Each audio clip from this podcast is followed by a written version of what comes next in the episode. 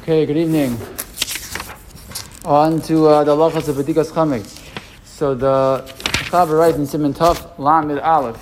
B'tchilas leil yud dalad b'nisan bodkines chametz leor haner b'chorin v'stakin. When the evening of the 14th of Nisan arrives, so we do B'dikas Chametz leor haner. You should use a, a, a candle. Point being, not that it should be a candle per se. It should be something that allows you to illuminate the very small areas within the house. So even though in the time of the Chazal they use a candle, we actually prefer not to use a candle. Instead, use a flashlight. You're going to actually be able to get close and to really look carefully. Um, in all the places that it's normal to have chametz in those areas. So it's a big discussion in the Gemara. Uh, you know, we know that we do bedikas chametz and then we do bittul chametz. Why do we do both? So nikar din, according to the, the din daraisa, you only require one.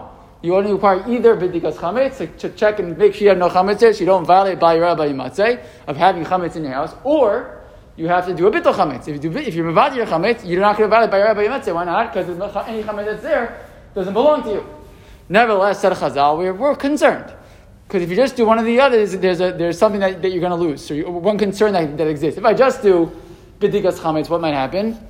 I might not do a perfect bedika. What's going to happen? I, I, just checked. I checked my whole house, and I forgot the one, uh, you know, devil dog that's under the couch somewhere. That one of the kids, you know, left somewhere, and now you're stuck, and you violate by Rabbi Matzeh because all you did was a bedika. If I just do a bittul chametz, so just mevatel everything. So there's another problem. What is that? Like, people, yeah, people are going to have a lot of chametz around. Maybe they save a lot of chametz. And one or two things could happen. Number one, you'll say, yeah, I, I know I was without the mechametz, but I really love my Glenlivet. I really love my uh, whatever, right? And I, you know, and all of a sudden I'm going to realize I don't, I don't really mean it. So I say the words, but I don't really mean it. If it turns out I didn't really mean it, what's going to happen again? I'm to validate by by by by Or from just mevatel chametz, and I leave the chametz around, what's going to happen? I'm going to see the devil dog on the table later, and I'm going to want to eat it, right? So the Chazal said, better a person should do both, both a bedika and a bittul. And that way you make sure that you've covered all your bases. You check everywhere so there's no chametz around anywhere. And at the same time, you out the chametz so that turns out there's something that you missed. You make sure that, uh, that that's batal also. And therefore, and that, by doing so, you make sure that there's no shail at all that you're going to find yourself in a violation of by Rabbi Yamatzeh.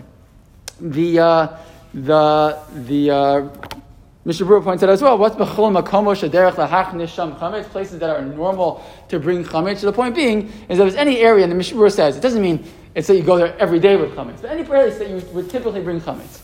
But if there's an area of your house where you mamish, you know, you never, ever, ever bring food into that place, like it literally never happens, so technically you're not required to do b'dikas chametz in such a place. You know, so that someone has a, you know, pull down attic, Let's say they, ne- never ever you know bring anything up there. So definitely you're not required to do, because something in a place like that if you really uh, mamish never do. If you think that some people do, anyone who has little people in their house, you probably can't say it about almost any room in your house. Um, that, is, that no one brings chametz in such a place. But if you do have a room like that, that's not, that's not a place that derech lichno sham im chametz. So then technically you wouldn't have to do a bedikas chametz. But any place that typically people bring food in, so that's important to do bedikas chametz in such a place to make sure you do it right. Uh, obviously, I shouldn't say obviously, this year, that Erev, Pesach, is gonna, or, or your Dalit, it's not going to be, uh, it's going to be, a, it's to be uh, Friday night. Right? So you can't do B'dikas Chametz on Friday night. So what are we going to do? We're going to do B'dikas Chametz early. We'll do it earlier. We'll do it on Thursday night to make sure that we uh, do B'dikas Chametz early. Lots of halachas to talk about. Erev Pesach coming on Shabbos. We'll talk about that more as we move along. But this would be the dinim of B'dikas Chametz.